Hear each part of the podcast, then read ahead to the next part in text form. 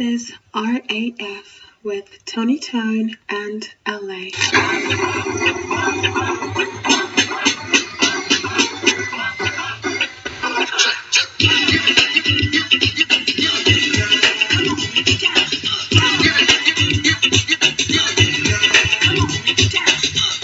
Yo, and welcome back straight live and direct to the Jungle Studios. In fact, the brand new Jungle Studios. I have moved across country and am now back in my hometown of Melbourne. So, yeah, look, I know it's been about a year since I've left you without any podcasts or anything like that.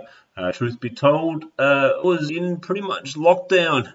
Yep, and uh, leading into that, that's what this podcast is going to be. I've decided after you know, taking some time to collect the thoughts and dropping some fire mixtapes, that I was going to start a series where I would interview people of Melbourne. Just the everyday people, all walks of life, doing all different things, race, religion, creed, doesn't matter, gender or anything like that.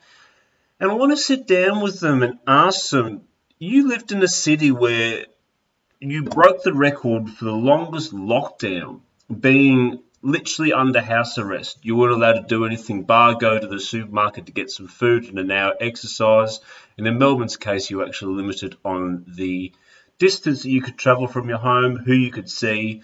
It even got so crazy that I actually have my own house, but I moved in with my parents because I would, in theory, if someone snitched on me, uh, be fined thousands of dollars for seeing my mum and dad. But having said that, I've got a bit of a different experience, I guess you could say, because in the last two years I did a split between uh, Melbourne and Perth, where I lived for a bit over four years. So, you know, what's up? Shout out to the Perth fam. Uh, love you and miss you.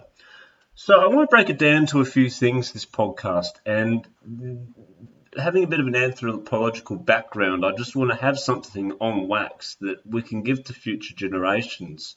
Uh, and that people, you know, they don't have to necessarily use their own names, can sit down into a microphone and really vent how they feel and and be in depth. And we can have something you know for history because we're living through a, a historical time that we haven't seen since really the Spanish flu of 1918 so I'm going to uh, use myself as a guinea pig and put myself out there. Um, yeah you know, as Busta Rhymes just would say, just give it to you raw. A little bit rusty in the old podcaster myself, but uh, let's give it a crack cola. So I want to break it into different sections. Uh, the first section I want to start with is um, the start of the pandemic. Then I want to walk, walk, walk everyone through like sort of view and vaccine, if I'm vaccinated or not, um, how impacted work, how impacted life, um, mental health issues, uh, issues of eccentricities or laws that you were just like, what the like, what the heck's going on?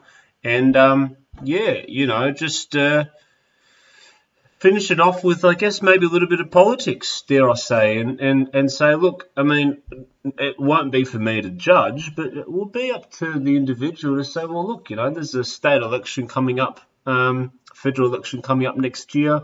Will I will I vote for the same person? So yeah, let's uh, sort of get the get the dialogue going, and um, yeah, we might even branch out to some other people uh, around the world and, and see what they have to say as well. So, all right, let us begin. Uh, for me personally, when the pandemic started, I was actually living in Perth. Uh, well, for easy reference, just it was March last year. So, leading up to there, there was sort of a bit of rumours coming through. Um, I actually think that I got it earlier in around 2019 when I traveled through Europe and Singapore. Uh, and basically, what happened was I was completely and utterly destroyed by it. So I was bedridden with fever. Uh, I didn't have any food in the house. Um, and I lay there just sweating uh, for days on end, um, running obviously high fever and and just coughing like my lungs were about to explode. And I remember one incident was when I went to the shower because I remember as a kid I used to get like high fevers and my mum used to put me into the into the bathtub and just throw cold water over me to you know, make me uh, make me cool my temperature down. So I thought I'll do the same thing. But I had a shower which was the bottom was a bath, so you had the bath tap down the bottom of the shower. And uh, I guess one of the craziest things for me during that period was uh, I actually passed out in the shower. But what happened was, uh, as I was about to pass out, instinctively I've grabbed onto the shower head. Um, and had I not done that, I wouldn't be doing this podcast today, or I would have been heavily disabled because I basically would have passed out and I would have smashed my head probably on the, the bath tap or, or the bottom of my back. So it was pretty it was pretty close to goodnight Irene. And um, yeah, I just remember that that, that situation as well. Just uh, just uh, the, the the lungs went and just on the floor, just basically choking. I just could hardly breathe, and um, I was pretty close to calling to the hospital. But uh, truth be told, like the thing in my life has always been to try and outlive my mum and my dad, and um, I got to the point where I was like, you know what, I've done my best. I'm just gonna light a doobie and smoke it and see it out because I don't think I'm gonna make it. So eventually, obviously, did pull through. It's why I'm here. But that experience kind of formulated where I was at because even if it wasn't COVID, I had something kind of pretty similar to it. And um, yeah, so once sort of February, March came, I thought, you know, maybe it's similar to what I've had and I've just had it earlier you know, like only six months beforehand, or maybe it's another kind of Spanish flu. And for those of you that don't know about the Spanish flu, I suggest that you actually read up on it because um, it makes COVID look like child's play. Like it really does. Like people would like literally dropping dead. You just walk down the street to the supermarket and people would just be dropping dead in the streets everywhere, and children were just like dropping dead in the classroom, and it, yeah, it was absolutely horrific.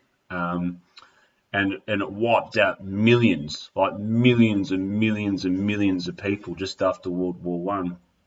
Uh, so let's uh, fast track now to around sort of Feb March. I get a call from my sister who's a doctor, and she says, "Look, it's it's bad, it's bad. Um, you need to get on the plane like now, like not a week, like now."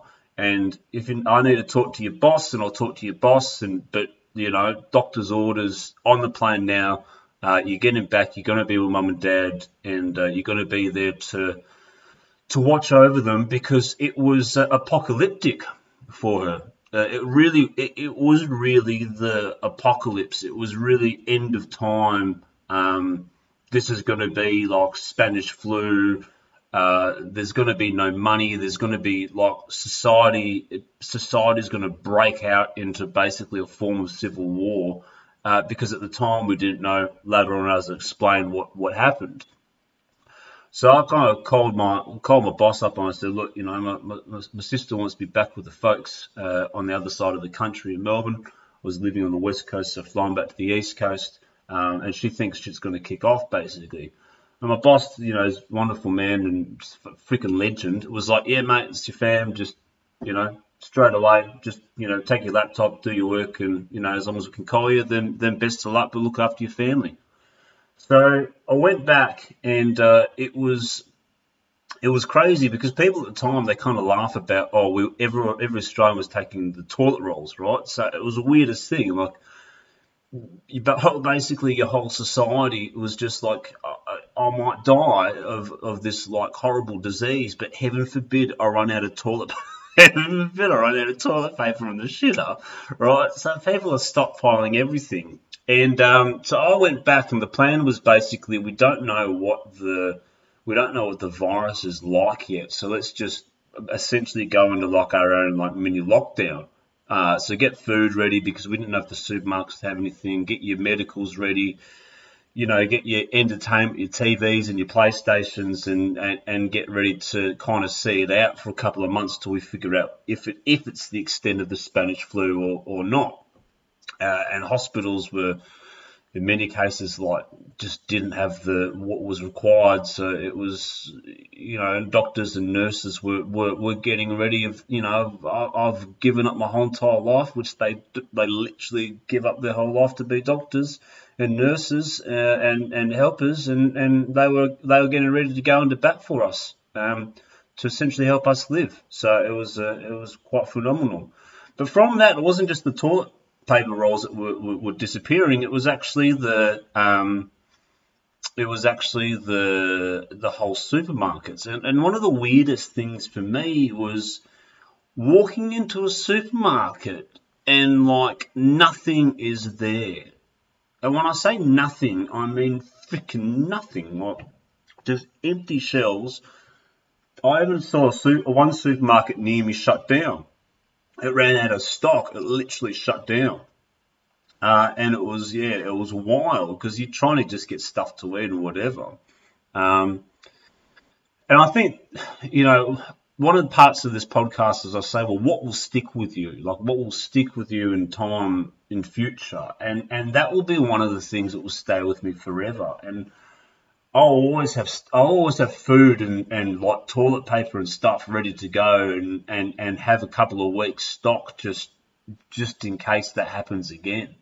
And it's it's really interesting because uh, this this beautiful beautiful uh, woman Hilda, may she rest in peace, uh, brought me and my sister up as kids. She was our babysitter, and she was people. You know, I always say like if if there's if there is any good in me as a human being, uh, then it would be uh, from from her her raising me, and still to this day, I, I, hope I hope that you know she's looking down in heaven on me that there's an iota of her that's that's kind of proud. That she went through the Great Depression uh, in sort of the what was that late twenties, early thirties, and she had a similar experience because everything was like living within your means and having money saved up and not being too ostentatious and having like food readily available and you know making sure that you had extra stock and you know like it was a very very different way of kind of living. And our prime minister actually referenced it at the start of the campaign.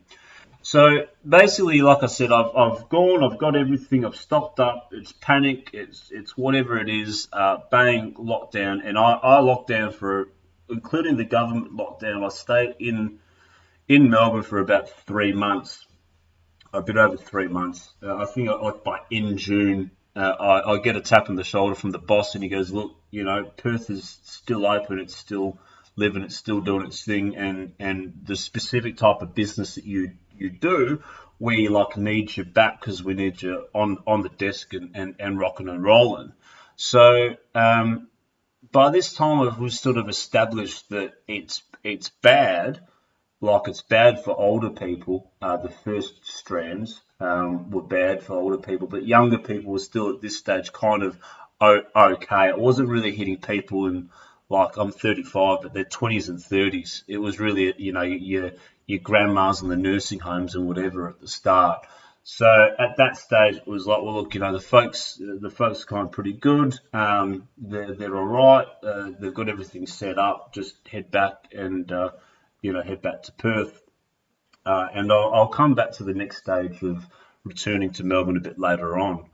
But uh, for me, yeah, it was uh, uh the next stuff I want to go into is is vaccines. So society is, has been completely and utterly divided by vaccines for, for a few reasons. I mean, there's there's some which believe that it's the marvel of, of modern medicine, and then there's others which, uh, you know, like my friend Dice that's like, you know what, it's uh, you know, it's the it's the devil's work, and this is the new world order and the global reset, and the, the putting the mark of the beast, and Bill Gates, you know, microchips and everything like that on you. So I think for the first time we saw, in terms of a vaccination, like a complete and utter divide of uh, a complete divide of society and and I think probably the saddest thing, one of the saddest things for me, uh, touching on it, is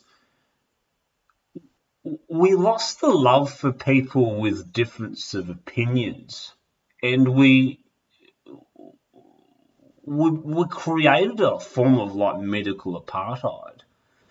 Now, for me personally, I think that I think that the vaccine to some extent does does some work and it does some help. I think any vaccine wears off within sort of six months or whatever it is. So you're going to need booster shots. And from the recordings that we have, um, it does look like that the medical that you less people that are vaccinated go into hospitals.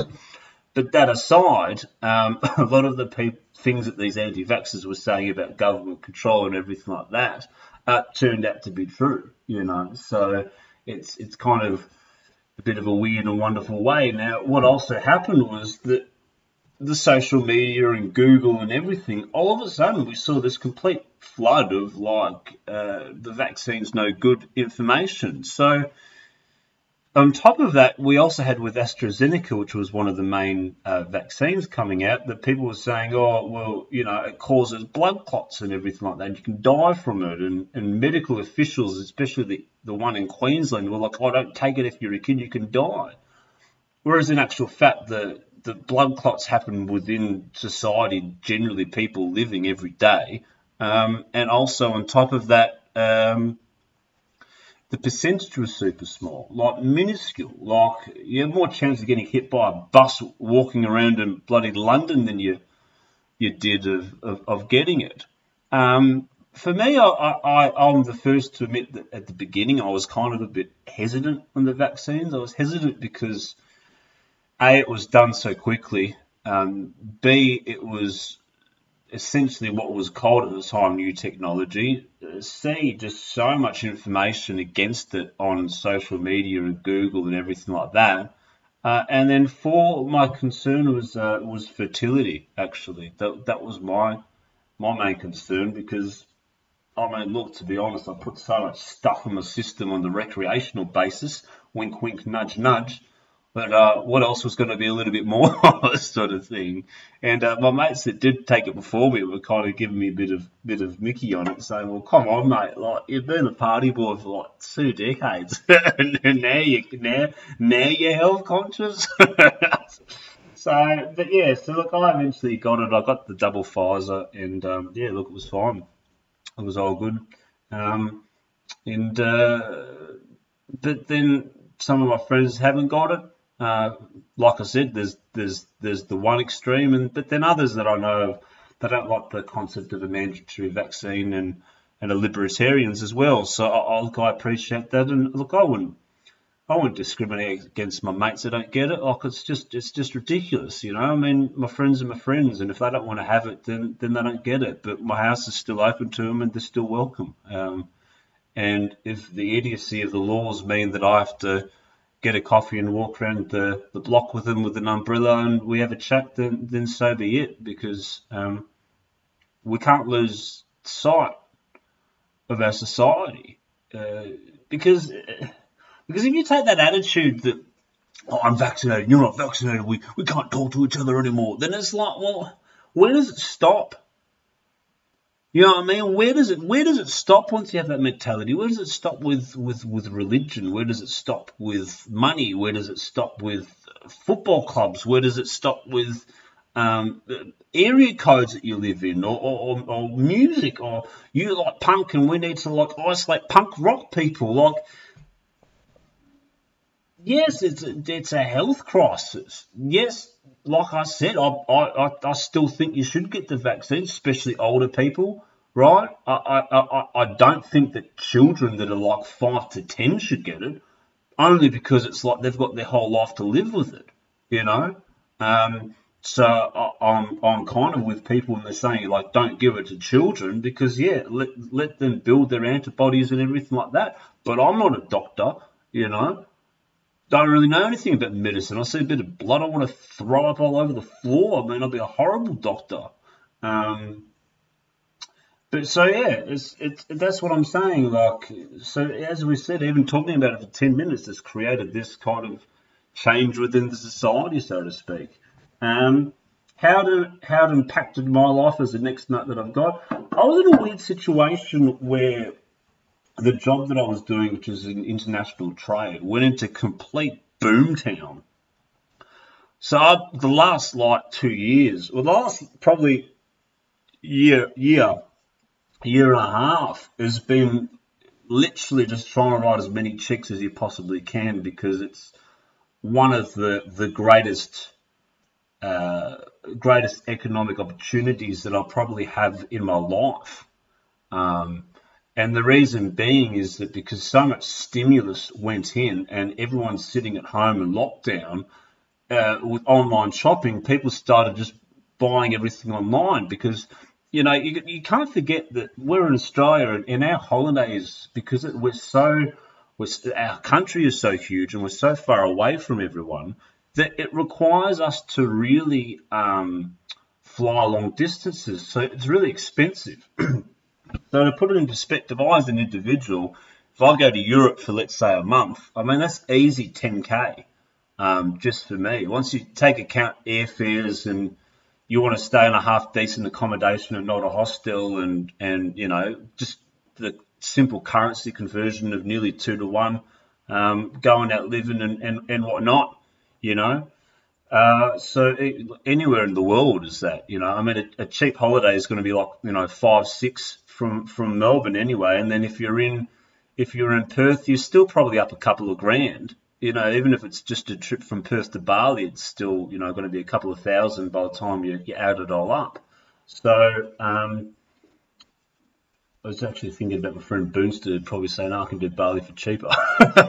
but anyway, uh, so so people were spending that money on stuff around the house, like they were doing home renos, they were buying bigger TVs, they were buying more comfortable couches. Um, so we saw a complete surge in in consumer items, which basically triggered off like a commodities boom to make it, and and and the flow and effect from there. And I'll save you the economics. So the impact on my life financially was not. Um, I didn't get hit, and like I said, I mean, I, I'm, I'm on a, I'm on a pretty decent decent wicket. So you know, and, and a single uh, live by myself, right? So was kind of quite easy. And then when I was in lockdown, I was at my folks, like I said, because I would have been fine. So, you know, just at the family home. Uh, but having said that, it, it really, it really, uh, it, it, it, it got to me that during this lockdown, that the government could, in a, in, in a stroke of a pen, basically wipe out 600,000 small businesses in one state alone. And now we're supposedly like, oh, we're back and we're open and it's all good, it's all like great, whatever. But are we? Because people have lost an absolute squillion. It's not just people that own restaurants and bars, it's like people that own shops that aren't set up to move the volumes and the people that are like running other other businesses, like when they shut construction businesses that they're behind and and so on and so forth. So it's really it's really that's been very difficult for me because yeah, I'm good, you know, touch wood and, and, and, and thanks God, but but you're looking at a society that that the common man is really hurting, you know like really struggling. And and this is another thing to draw come back into it that if you re- retrace back to, to, to rejig the step here, as I said, people were really uh, at the start of sort of March really worried about where you know what's going to happen. Is it going to be like anarchy? Is it going to be like civil war and everything like that? One of the good things that the government did was because Australia is had never never hit a recession in 30 years. That's right, they never went in a recession for 30 years. I think Poland, Polska, Polska, is the only other country that had lasted longer with an economic boom.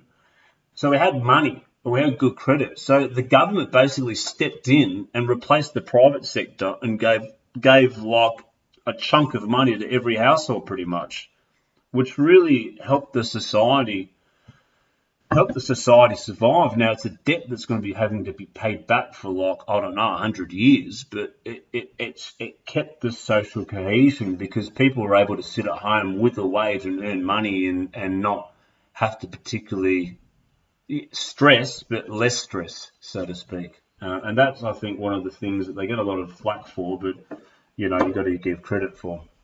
Uh, now, just to quickly come back, uh, I'll before I go into the next step will be um, what about the my view on, on how it started. Now, at the beginning, look, I mean, because other viruses were started through uh, through birds, like SARS, right? The SARS, this is like SARS two, this type of virus. So birds, Ebola. Look, I mean, I know there's always going to be the argument of they did it in the lab and they did it to fuck us. It was all made up, and you can't believe that stuff. But according to most medical science, was also Ebola was started through um, uh, coming from gorillas because the, in the villages, the it was part of the delicacy in the meals of eating the gorilla meat. So at the start, when people were like, oh, it came from eating bats, I was like, was pretty wild, but okay, like scientists are kind of saying it, but it, it seemed a little bit weird. It just seemed a little bit weird, but I was like, okay, if they're saying that's how it started. And then I was like, okay, we'll look more into it. And then once the epidemiologists were coming out, uh, and this is like last year right at the beginning, they were like, well, no, when you actually look at the different viruses, this this virus is the way that it transmits and it moves and its genetics and its makeup and everything like that. It's from a lab, uh, and so I actually I actually strongly believe that it's from that it did come from from from a Wuhan lab, uh, and whether it was let out uh, intentionally or not, I mean, look, who knows? Uh, who knows? Just, China's too big for me to go speculating, and, and they they're trying to wipe out the Australian economy when we ask them with trade barriers and tariffs. So I'll, I'll just leave it like that. But I, I do think that it was that, that, that it come from the lab, and I don't think that we can really just point the finger at them because I know that Australia and America and Europe and everything are doing exactly the same thing. Um, it, you know, thank God it just hasn't spread from ours. So it's just a question of how it got out.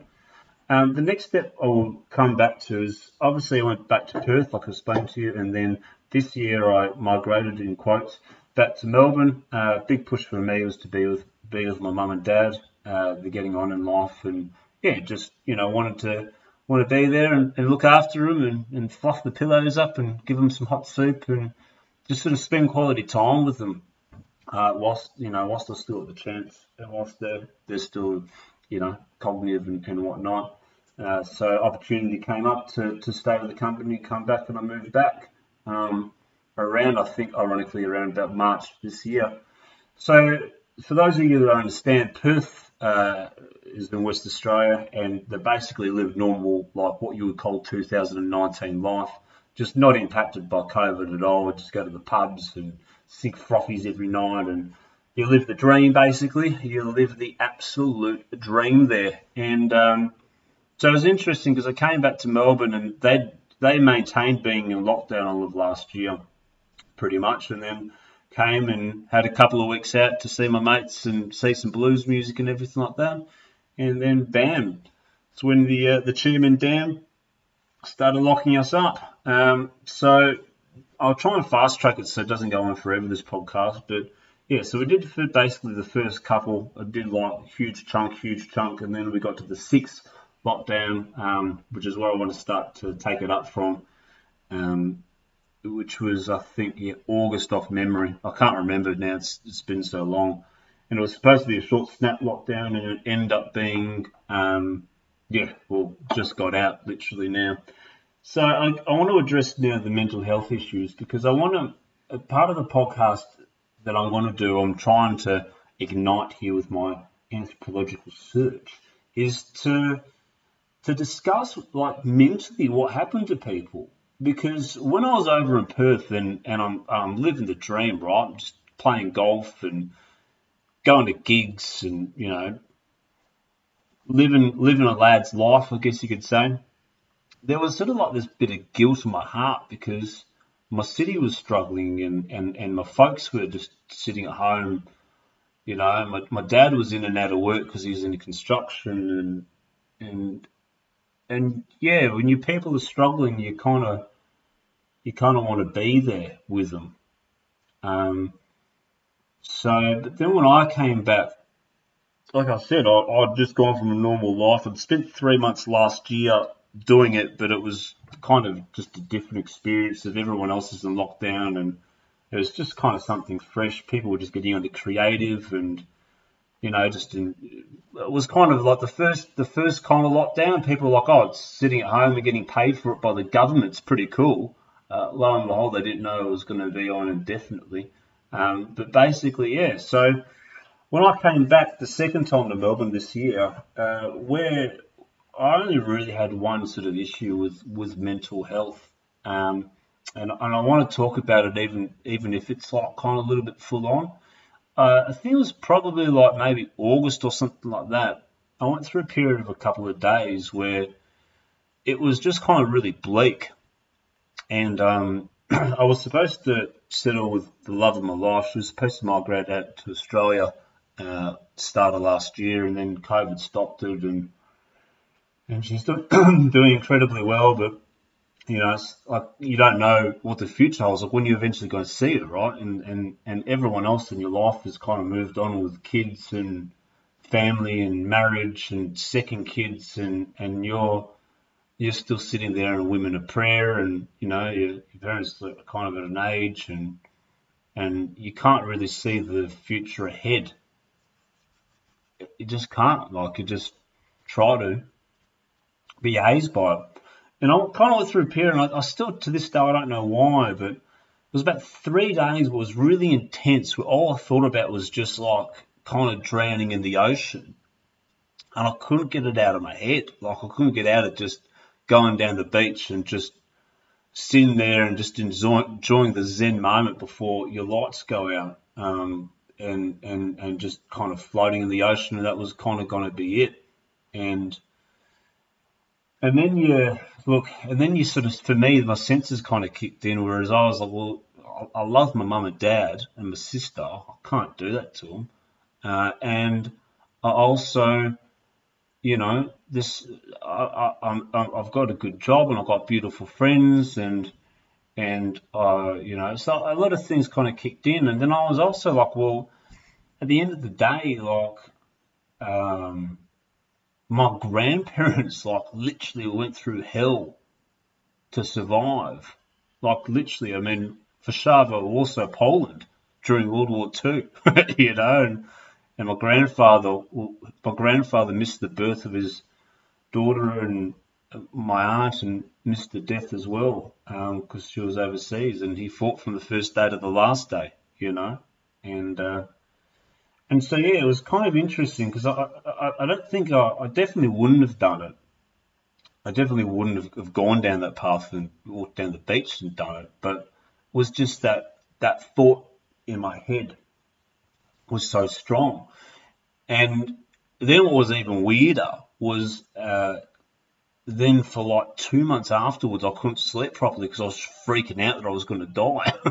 like I was just really just like probably like waking up in the middle of the night, like just just gasping for breath. Um, so yeah, that was that was my that was my uh, experience with I guess what you would call sort of mental mental health issues, and and I want to sort of talk about myself and, and use myself as a guinea pig because people that, that know me be like, oh, this is like a real positive, cruisy, happy, you know, lives in a super nice neighborhood, you know, got everything going for him, uh, is has has done everything and, and, and above and beyond in life, uh, and and is still kind of grappling with that difficulty of, of where's the future, and uh, I think it's important for, for people to talk about it. And I started talking and sharing it with some of my friends, and some of my friends were like, "Well, look, I, I just thanks, bro. Like, thank you, because I, I was starting to think those thoughts as well, but I just didn't know how to how to discuss it with anyone. Um, and quite a few people that I was talking to were like, "Yeah, well, just thanks for vocalizing that because you know it crossed out, it crossed my mind as well." and um, a lot of other people stress and strain and, and yelling and, and, and, and nervous breakdowns and yeah, youth youth suicide has gone through the roof in Melbourne as well. Um, uh, two kids at the school I went to killed themselves, and four kids that, that my dad's uh, my dad's a tradie that works for him, legend of a bloke. Yeah, so his kids, four of their friends, committed suicide in Melbourne during the last couple of months. So I think yeah, I, I really want to I really want to delve deep into this sort of mental health issues as well. If if I can get this series up and running, and um, yeah, like I said, just know that you're never alone. and uh, know that there's people to call and there's people to talk to and see people that are like therapists and whatever it is. Because I, I appreciate that not everyone's going to be uh, as blessed with me that you know the thought went into their head and and then you know they've got the they've got that kind of strength of character that it never eventuates from anything more than a bad dream, so to speak. So anyway, I'll move on from there. The next thing is um, I guess we have to go into sort of the government sort of thing. Uh, personally, I think that the way that they handled it was just completely and utterly ridiculous. Um, I understand that it's all a, a, new thing and everything like that, but I'm just going to go through through my thoughts here. Um, personally, I think they completely fucked it. So anyway, uh, in terms of the state government here, I'll start off with a, a little disclaimer to begin with. At this moment, I'm living in supposedly a democracy. Uh, so under a democracy, we have freedom to vote and to voice our opinions. Uh, I do believe we're heading straight to socialism or communism. So, to the people that will be listening to this podcast in future, once we officially become communist or socialist, I will love our leader and join the party and not talk about any politics and everything like that. Because, yeah, I know how the political system works under communism ready to go once you guys do your little, you know, slowly erode and destroy democracy and just throw it in the trash bin. But for the moment, in theory, still democracy. Wink, wink. Uh, okay, so there's my thoughts on the state government. First of all, they didn't invest properly in the health system, and part of the reason why we're in the mess, not only within Victoria but within in the other states, is that state governments didn't put enough money into the hospitals. B, uh, they completely and utterly stuffed the hotel quarantine up, which is why they actually were able to let all the cases into the community spread, and it led to 800 deaths. So I'm not saying it's exactly them, but partly their own uh, incompetence did lead to it. Uh, C, uh, they signed foreign deals with countries without the Fed's knowledge. Um, not to go too much into the politics, but basically our state government was signing contracts and governments with foreign powers, even though they didn't really have it. Four, uh, they completely mismanaged the economy. Uh, the economy here, the local economy is just tanked. Uh, and also for people that are supposedly the non-racist, gender-loving conservatives, uh, my question to them would be, why did you lock up the poorest, most marginalised people in our community living in housing estates and then you basically started to try and feed the Muslim people pork slash ham sandwiches and uh, really stuffed it up. And, and if it wasn't for the Sikh Indian community that really arose to the challenge and mobilized very quickly and set up all the food stores and vans and everything to feed the people, and uh, I just say bravo.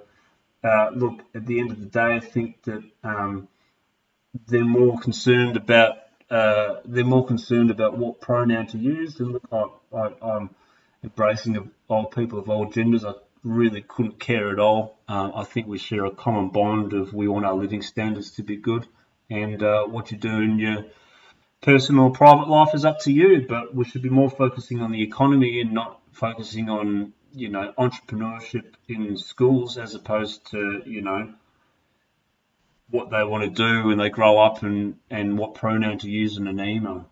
Uh, I think that also, you know, the government's wiped out small business. They've pushed them to the absolute wall. They've come up with these stupid laws of things like kids weren't allowed to go to playgrounds and everything like that. Uh, they introduced a curfew for us from 9 p.m. to 5 a.m., which was like, oh, you know, so COVID just magically at like 9:05 p.m. is like, right, let's go stick it to them. Now's the time. Uh, they mismanaged completely everything. They've like bankrupted the state. They shut Parliament down uh, and literally created a police force. So I have to be careful of what I. I actually have to be careful of what I say in social media or I post because they can just walk into my house at any time and arrest me, and uh, they can basically just got free power which uh, interestingly now they're passing laws in the parliament that uh, if you were to protest or um, march the streets or do anything they don't like, they can now lock you up for two years in prison. Uh, so, also, I don't particularly like the fact that I understand that, that people were sort of slow in the vaccine and you had to provide an incentives. But I think even if you were to have a mandatory vaccination, it should be with a, a cut-off point. So it should be like, okay, well, we need, you know, if you want to go to the pub or to the restaurant or to a sports ground, then you've got to be vaccinated, and, and that's going to be in place for the next three months. I, I don't, I don't think you can really have just a, a compulsory uh, mandatory vaccination, uh, and now everywhere you go, you've got to show your you've got to actually show your um, vaccination cards, which interestingly enough poses another issue because it has your, your what's known as your IHI number, and so if if the now the small businesses who are trying to make their own money back are under risk of breaching privacy laws by holding on to your uh, vaccination cards or passports or whatever you call, because it contains like government information which should only be for the government. So if they, not only if they get like hacked and it gets taken, but also just from a security point of view uh, and a legality, it's now a complete quagmire because they have to take it and show the government that they've they've got fully vaccinated people, but they're not actually supposed to kind of hold it. Uh, so I think, look, overall, that I understand that um, I understand that it's it's very difficult. We've never been in a situation in recent times where we have had a pandemic, but it just seems to be like an opportunity now for governments to take complete control and do whatever they want. So that's kind of my concern of, of where we're heading. Um, and as for the future, um, look, we're opening up again, and, and, and I'm sure we're going to need booster shots and everything like that. But uh, what would I take from the experience? I guess is how I, how I, how I finish it. And I would I would take a few things. I would say first of all, I'm surprised how quickly democracy was destroyed. I'm shocked how quickly people were snitching on each other and dobbing each other in. I'm surprised how friends and loved ones and family can turn on each other uh, over who's vaccinated or not. Uh, I understand the fear, and it's a horrible disease. And like I said, you know, I think you need to take all precautions you can with it. But um, yeah, I think it's a sad state of affairs. I think it's a sad state of affairs because I look at my city now and I'm like, well, what happened to it? You know, like the city that I love and, and, I, and I hold to be true, and and I wore it on my sleeve, and I, I traveled to about 35, 40 countries around the world, and, I, and it used to be the most amazing experience flying back into Melbourne because you'd land and you just wanted to kiss the ground. Like you're so happy, you're like, I, I've seen the world and and and it won the most livable city for so many years in a row because it had everything. It had the sports and the food and the arts and the culture and like heaps of parks and space and and like everything you could imagine. And now it's like a woketopia of fast forwarding itself to just I don't know. Like I really don't know. And I think I think we need to have a look at ourselves and ask ourselves, who are we? Who are we? Like, who are we? Because our borders shut. We went from being Australians to Victorians and West Australians, and I can't go back to Perth to see my buddy Curbs or anyone in like months. And families are split up, and people are dying because they can't get over the borders. It's like we had this horrible pandemic. I think medical science did a really good job. Medical practitioners mobilized. Uh, research was done, you know. And if you go to page six, you'll find stuff that the whole Israel like gave the whole population the vaccine and then did proper research on it and everything like that. And, and we kind of we kind of dealt with it like it's going to keep going and it's going to keep killing people and it's going to keep hurting people and everything like that. But we dealt with it like we showed medically that that we can. And yes, more needs to be done. And yes, more ICU hospitals need to be done, and yes, more precautions need to be done, and yes, certain lockdowns have to be done, but our society was destroyed. And whether or not it was whether or not it was rightly or wrong, uh, done on purpose or accidentally, the biggest winners of this is actually, to a certain extent, China. Because, yes, all right, Taiwan's a territorial thing for them, but they don't. They the biggest competitor to them, which was the West, destroyed itself. In the space of two years, it bankrupted and it destroyed itself. And I think that we we really have to have a cold hard look at ourselves. And this is why I'm so passionate about doing this series. Not for politics, not for some vaccine clicks or whatever it is, but to ask people what what went on in your head? What's going on? And where the bloody hell are we heading?